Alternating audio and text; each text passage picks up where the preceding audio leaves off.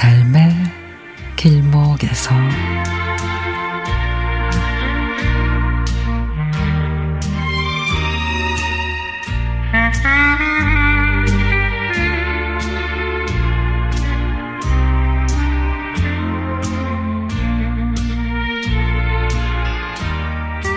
며칠 전에 은행에 볼 일이 있어서 갔는데 주차장이 많자라 바로 옆에 있는 골목 빌라 주차장이 비어 있길래 잠깐이면 되는데 싶어서 휴대폰과 카드만 챙겨 뛰다시피 들어가 다다다다 하는 현금 세는 소리를 기다리는데 모르는 번호로 전화가 옵니다. 아, 차 빼달라 그러는구나.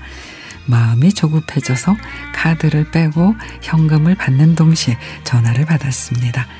근데 받자마자 화난 남자의 목소리가 쩌렁쩌렁 울립니다. 당신 뭐 하는 사람이야? 남의 집 앞에 차를 대고 어 죄송해요. 지금 가요.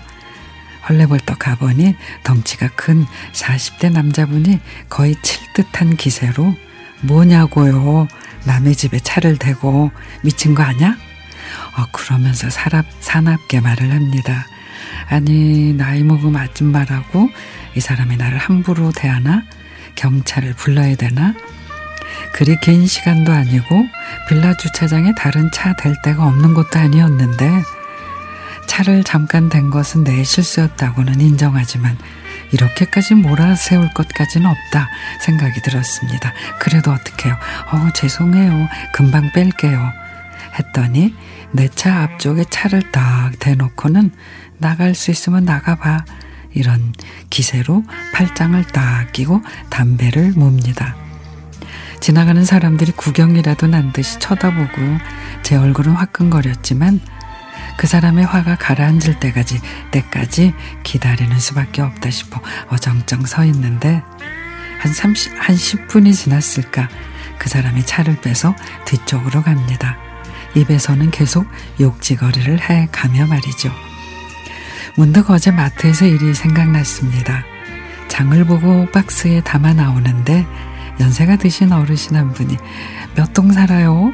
같이 들어다 줄까? 그러십니다. 어, 바로 앞이긴 한데 배달이 4시간 이상 걸린다 그래서 그냥 들고 가는 길이에요. 그 어르신은 박스의 한쪽을 들어주시고 엘리베이터 타는 데까지 가주셨습니다. 세상에는 진짜 천사가 있는 반면에 겉은 사람의 모양인데 마음은 천사가 아닌 사람도 사는구나. 며칠 전에 그 짧은 노여움의 시간은 어제 천사를 만난 기쁨으로 금방 잊어버렸습니다.